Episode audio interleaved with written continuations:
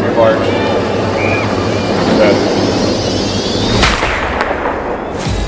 Welcome to the On Track and Field podcast. I'm your host, JT Ayers. I've said it a thousand times. I'm going to say it again right now because it's true. You need to go to ontrackandfield.com. They have everything you need for track and field equipment and more. They don't just have track and field stuff, they have the equipment and they work nationally. They have everything you need. And I love working with them. I love being part of their company. They sponsor this podcast, but I'm a head coach. I use them to help supply my team with what we need to make sure we're successful you need to as well on trackandfield.com. With me right now is Bobby Stroupe, friend. We actually spoke at a clinic in Dallas, became quick friends while he's driving me to a gas station to say, in Dallas, this is where the best food is. And you know what? he was not wrong. Bobby Stroupe is the founder and president of Athlete Performance Enhancement Center, better known as APEC. He's directed human performance for over 20 years, expanding his influence now as a consultant in pretty much all Kansas City and Missouri, the entire state, anything that's professional, he's taking care of it as well as many other things. He's coaching ranges from youth athletes to some of the top names in professional sports. That's right. Some of the best athletes in the world right now. Guys like Patrick Mahomes, Travis Kelce, Jalen Hurts, and a bunch of baseball players all look to this guy to help them get ready for their game and for their careers. It's really cool to have you on here, Bobby, and I'm really excited to talk with you man, it's good to see you and uh, talk to you. And yeah, our Buc-ee's trip kind of bonded us. That was that was that was the the bonding time for us. Yeah, man. You let me you let me sit shotgun, and then you're like, ready, let's go. And that you your big tricked out truck. I mean, it was the most Dallas thing I've ever done in my life, and I got all of it. It was it was great. So let's just start right uh, right now. I mean, if anybody follows you on social media, they're gonna find that some of the things you do, and I'm gonna use air quotes, and you may not agree with me, but this is some unconventional things like when you do things with your athletes and you even post things that like what Patrick will do on a Sunday game day, the way he moves, how he's like getting contorted in different ways, and how like you show, oh, we we trained for this, we are prepared for this. When that unconventional kind of do things differently, rebel talent, how did you get that way, and why are you that way?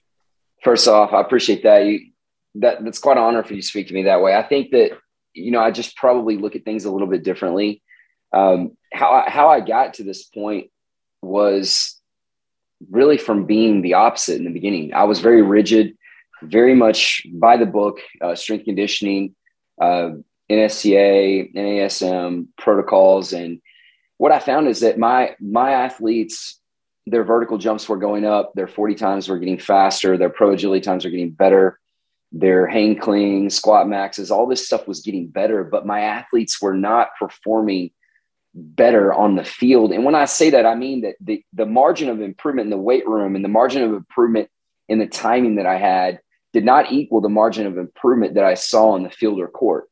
And that, that affected me on a high level because I was, I was working in a small town and I started a business in a small town and, and results are one thing to talk about.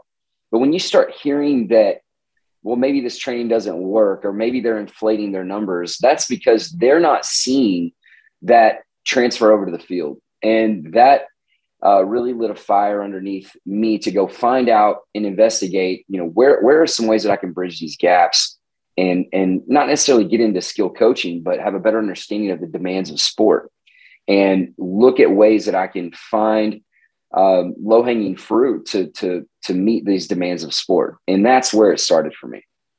Well, okay. So you have all these you know, guys and gals coming to you and they're high, high performance athletes and, and at the highest level in many respects.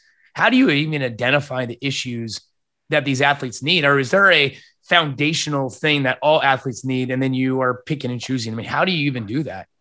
I mean, I think there's a hierarchy of needs, right? So I look at them as a human being first, and then they need to be identified uh, as a male or female from biological and physiological demands. And then after that, we look at the sports that they play and then the positions they play and then the way that they play it um, according to the gifts and the tools that they have and so that's probably where i differentiate from a lot of coaches in that I, I will follow that hierarchy all the way to the bottom and there's a percentage of training dedicated to to, to each uh, layer of cake as you as i've talked about before with our cake system so basically you just have to try to be open-minded to identifying talent um, with unique physical gifts with each individual. Now, you can't do that with everyone. And there are some things that are non negotiable that we have to work on. And the principles of human performance can't be forsaken for, you know, sprinkles on the cupcake. You've got to still take care of your business. You've got to get strong. You've got to run fast. You've got to maintain mobility, flexibility, and stability standards. But then at some points, uh, there is opportunity to investigate things that are that are out of the box, as you said. Okay, so I'm a track and field coach. You are pretty much a biomechanics, sports, you know, performance, all encompassing. You do everything. So there, I heard you talk, and I was sitting in. I was eating something awful from that gas station you sent me to, and then um, I'm listening to you talking. you're talking about this thing called vectors. Can you right. explain what a vector is? Because when you're done, I'm going to tell kind of our, listening audience how I've utilized it, and it's really like all encompassing, helped my track program immensely. So, explain what a vector is, you know what what are the what are we looking for when we're doing these things and then i want to give a little quick you know update to my team so force vectors power vectors it's it's this isn't starting in training this is something that's been out there in physics and, and other um, different arenas for a long time but it's basically the coordinates of initial point to a terminal point. and if you want to go further there's it's an object with magnitude and direction and the way we made this simple is we took an x and then we took a t you take an X and a T and you stay in the middle, you have eight points. Now, what I found is that most athletes, they cannot balance in eight directions on a single leg. And until they can do that, then their ability to produce power in eight different directions or vectors is probably going to be limited. So this all started with us investigating and looking at ways to get athletes on the return to play protocol uh, faster and return, not just return to competition, but return to play at a high level. And these things started to to expand and grow as we worked with them more. And Gary Gray uh, probably exposed me to the first uh, vector thought process with his um, with his approach in physical therapy. And then we just expanded it in performance realm into doing different types of leaps and jumps and throws and it, it really has become a, a, mainstay for our training, really, with every athlete, no matter who you are or what you do. Uh, we found that this can help. And not only does it help with power production and stability, it can help decrease injuries and it can also help um, with the athlete's ability to feel themselves in space. And you can really identify some weaknesses for their body by just going over some basic balance reaches uh, with your lower body and your upper body then you start expanding that out into leaps into different directions, and you can build out a movement profile and show the weaknesses and strengths of athletes. And I think that's where you can really do some things with the vector system.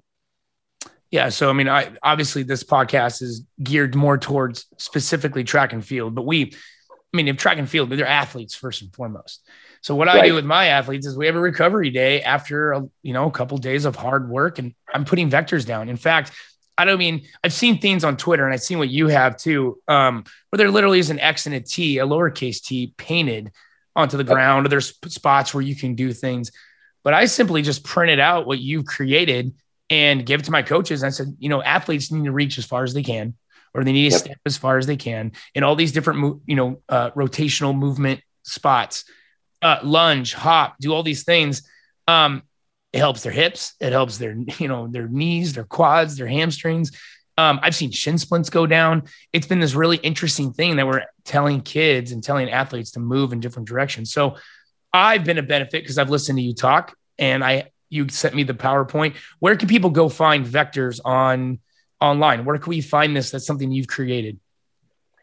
I think Gary Gray is a good resource too, uh, the, the, GIFT program. And then any AFS principles, so applied functional science, there's going to be information out there. As far as myself, um, at Team APEC and then following me on, on Twitter and Instagram, um, there, there's plenty of information out there about the vectors. I think, I think though, what's most important is to understand what it's doing is that you're, you're going to recalibrate the hips when you, when you reach and, in far as going for balance in eight different directions, that's going to reset your reset your hip girdle. And it really works on the tuberosity the hamstring and some of those things. So when you do that on one leg it's completely different experience for the body than doing it on the opposite leg. It can really reset some things that we do to ourselves through training adaptations and that's where i think you're seeing some of the decreases in um, in injuries and shin splints and things like that is because the differentiation and the angular movement patterns, the stability and flexibility required to get there from the ankle and the foot, then it really opens the body up. I think where you put it on a recovery day is really, really smart. I think that's a, the, the right place for it. Oh, cool. Well, thanks for the affirmation. I'll take it any day, especially from you. that's awesome. All right. So let's this it's a nice seamless transition into um, a lot of a lot of coaches are going to be listening to this podcast. A lot of performance coaches, track coaches, football coaches, and some athletes. What are we not doing that we should be doing more of? Where are you seeing some of these like because you're seeing it from a different perspective inside than we ever will. Where can we learn and grow as performance coaches? And I mean, where where's your expertise kind of leading us, and where do you see in this day and age with athletes that we have? What should we be working more on? I think it's a great question. You know, listen, I I started working with athletes at the youth level, and I've never learned more than with that population. I can, I, I think that that is the most fertile ground for improvement and testing logic and training. So I think you're in the right spot. And and when I want to go test theories, that's that's where I go first. And so I think that you guys are in a prime position for that. I think the future for us is understanding the soft tissue better, understanding the differences between tendons and ligaments and muscles and fascia, that is going to affect the way we train our athletes. And I think that we've been caught up in muscles for the last 40 years too much, and we're not paying attention enough to tendon and ligament differentiation and health and the fascial system. I think studying the fascial system, understanding what is needed to help athletes with that, um, and then soft tissue therapy. There, there's no reason that we shouldn't be more educated on things that we can do to help our athletes work on themselves, whether it be with the RPR system or some of these other things that are out that I think that have made a lot of headway and a lot of impact. I think that is the new uh, frontier. I think people know how to get strong, and I think that um, the speed development world is definitely progressed. But I think that we have a lot to go as far as understanding the properties of these soft tissues and how to train them individually and collectively. And this is also something that a high school gym teacher coach can learn. I mean, these are things that aren't you have to go get a, you know, PhD in biomechanics or, you know, kinesiology or physiological aspects of the body. You don't have to do that. So, no. All right, so like help me out, help us out. Where can we learn something? What resources can you gear like push us towards just to learn more? You know, there's a lot out there. I'm so I'm so ADD. I try to have something that I'm reading all the time. Um, I think there's a lot of resources out there. You know, there's books on fascia that haven't even been touched. There's there's plenty. There's one that's titled fascia. I don't know the, the name of the author right now off the top of my head. Um, and then there's different practices out there. Like Guy Voyer has done uh, some things with his Eldoa sequences, and I think those are huge. The Eldoas, as I know you're familiar with, and Kula's familiar with, and others. Um, but there's a lot out there as far as what what is available to start to look at. I think I think where we have to start though is that understanding that ligaments need to be tight, tendons need to have the ability to have tension and also mobility.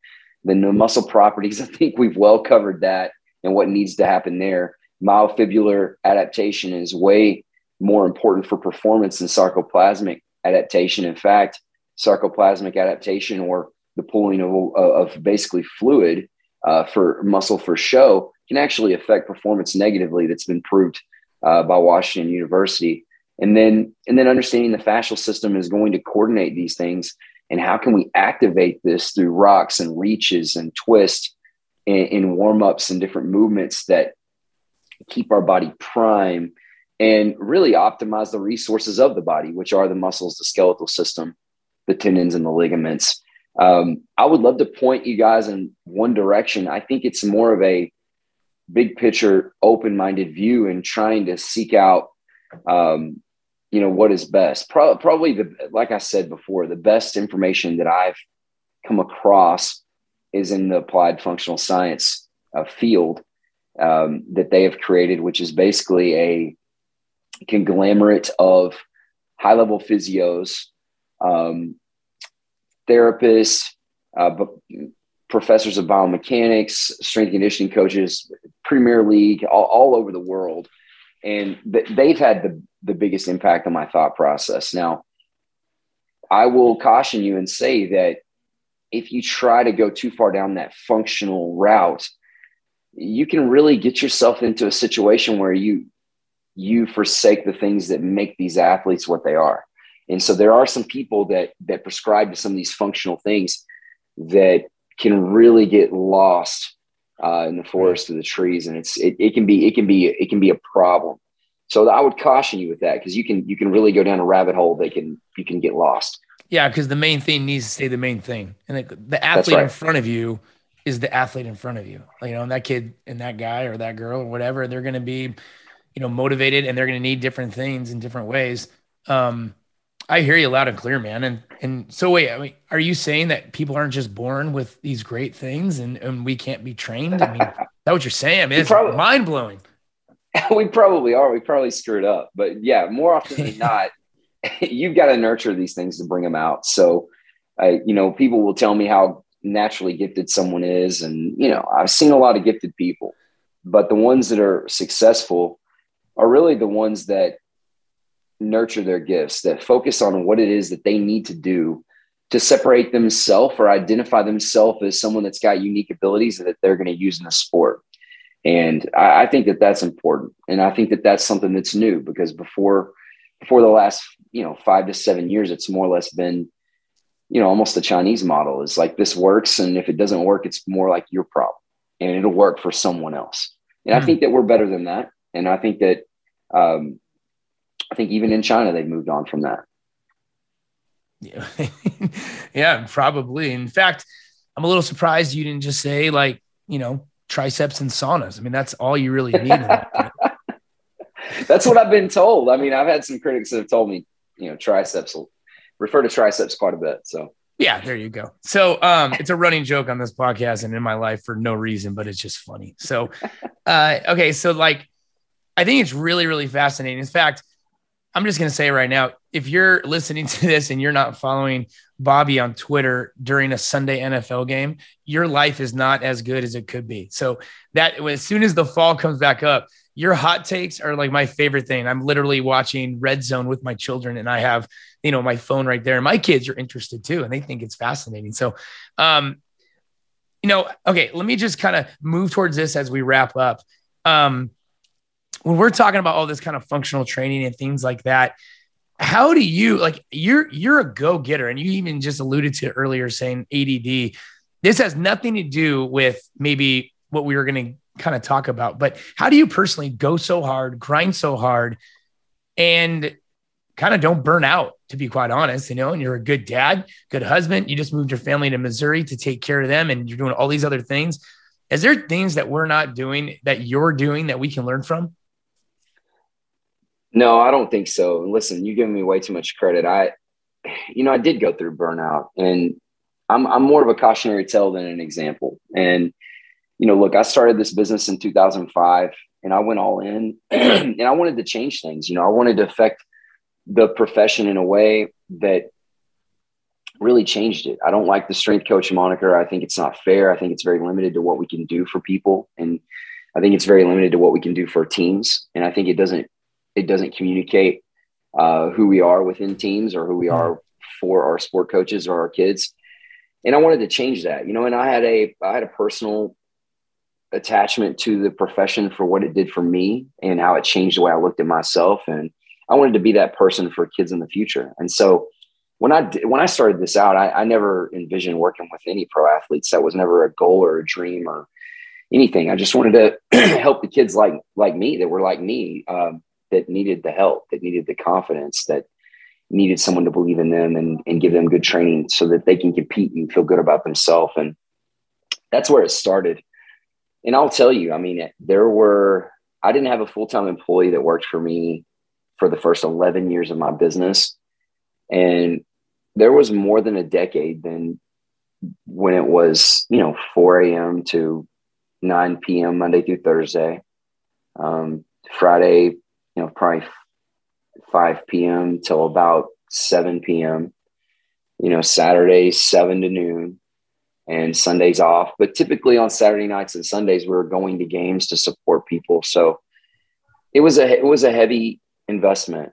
and I got lucky and I ran across some great people that carried me and gave me uh, opportunities. And, and those things parlayed into me being able to, to leverage that for a different life now. But I, I will say that I don't know how we fix it, but our profession is, is it's, it's tough. I mean, there's a few different routes. All of them are hard.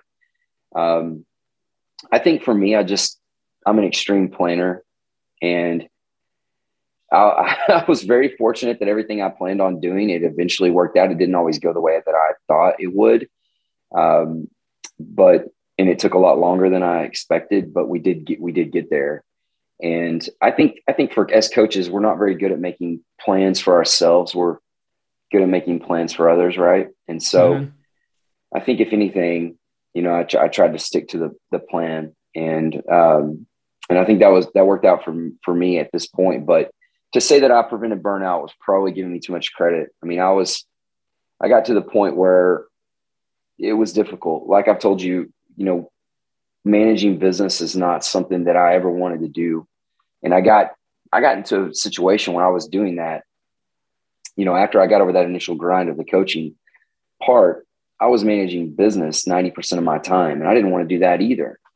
And so then I had to really deal with myself and that just saying like, you know, you created this situation and you've got to figure out a way to make this better for your employees and your family and your athletes. And so that that that's probably a different podcast for a different time, but um, there's there's definitely a lot to that journey, and I'm I'm very blessed to be where I'm at.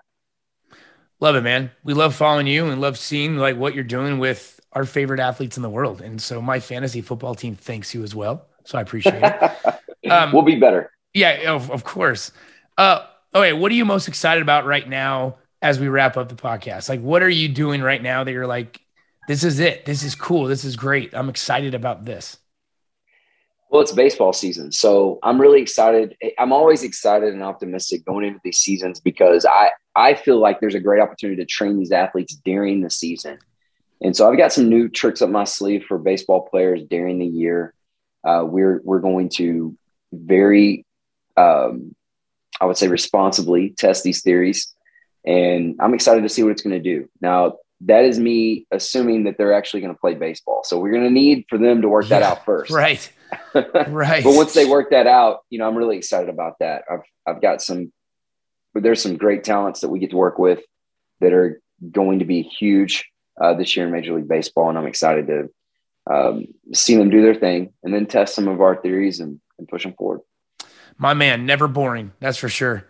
Let's, um, Okay, where can we follow you? I know you got uh, your your Twitter account. Do you have any other social media that we could be following? Uh, you know, lay it on us because we are fans and we want to continue to you know see what you're doing out there. So on Instagram at Stroupe Bob, that's S T R O U P E B O B, and then uh, on Twitter at Bobby Stroupe. So those are probably my most active platforms. Um, I definitely try to respond anytime that I can. I'm, I'm pretty active on Twitter and Instagram both. Um, sorry about sometimes I have some dark humor, so please forgive me. And now that I know more kids are following me on Twitter, I'm going to do better. I'll be better, JT. I promise you. Well, no complaints from me. I appreciate everything. this is great. Um, it's awesome having you, man. I really appreciate it. This uh, podcast is brought to you by On Track and Field, ontrackandfield.com and relaybatons.com. Relay Batons will also, they'll engrave a baton for you and send it out. In fact, Bobby, just for coming on this podcast, um, we're going to send you a kind of engraved cool mug. And uh, what's cool about it, they sent me one as well. Your coffee stays hot all freaking day it's unbelievable. It's like mad science. So you're going to get that. That's and, awesome. Um, yeah, relaybatons.com will will hook you up with that. Well, without further ado, I'm just going to cue the voice that talks after me. His name's Steve. He has big triceps and he's a beautiful man. Thanks for listening to this week's On Track and Field podcast with this week's guest, Bobby Stroupe. The On Track and Field podcast is powered by RelayBatons.com. Custom engraved meet and competition legal relay batons. Perfect for team branding, awards, and guaranteed to make your relay team faster or your money back. And On OnTrackAndField.com. Everything you need for the cross country or track and field athlete, coach, or team. And save up to 15% when you enter the word Track Talk at checkout. Some exclusive Exclusions apply. And make sure to follow us on the gram and Twitter at On Track, the letter N Field, at On Track and Field.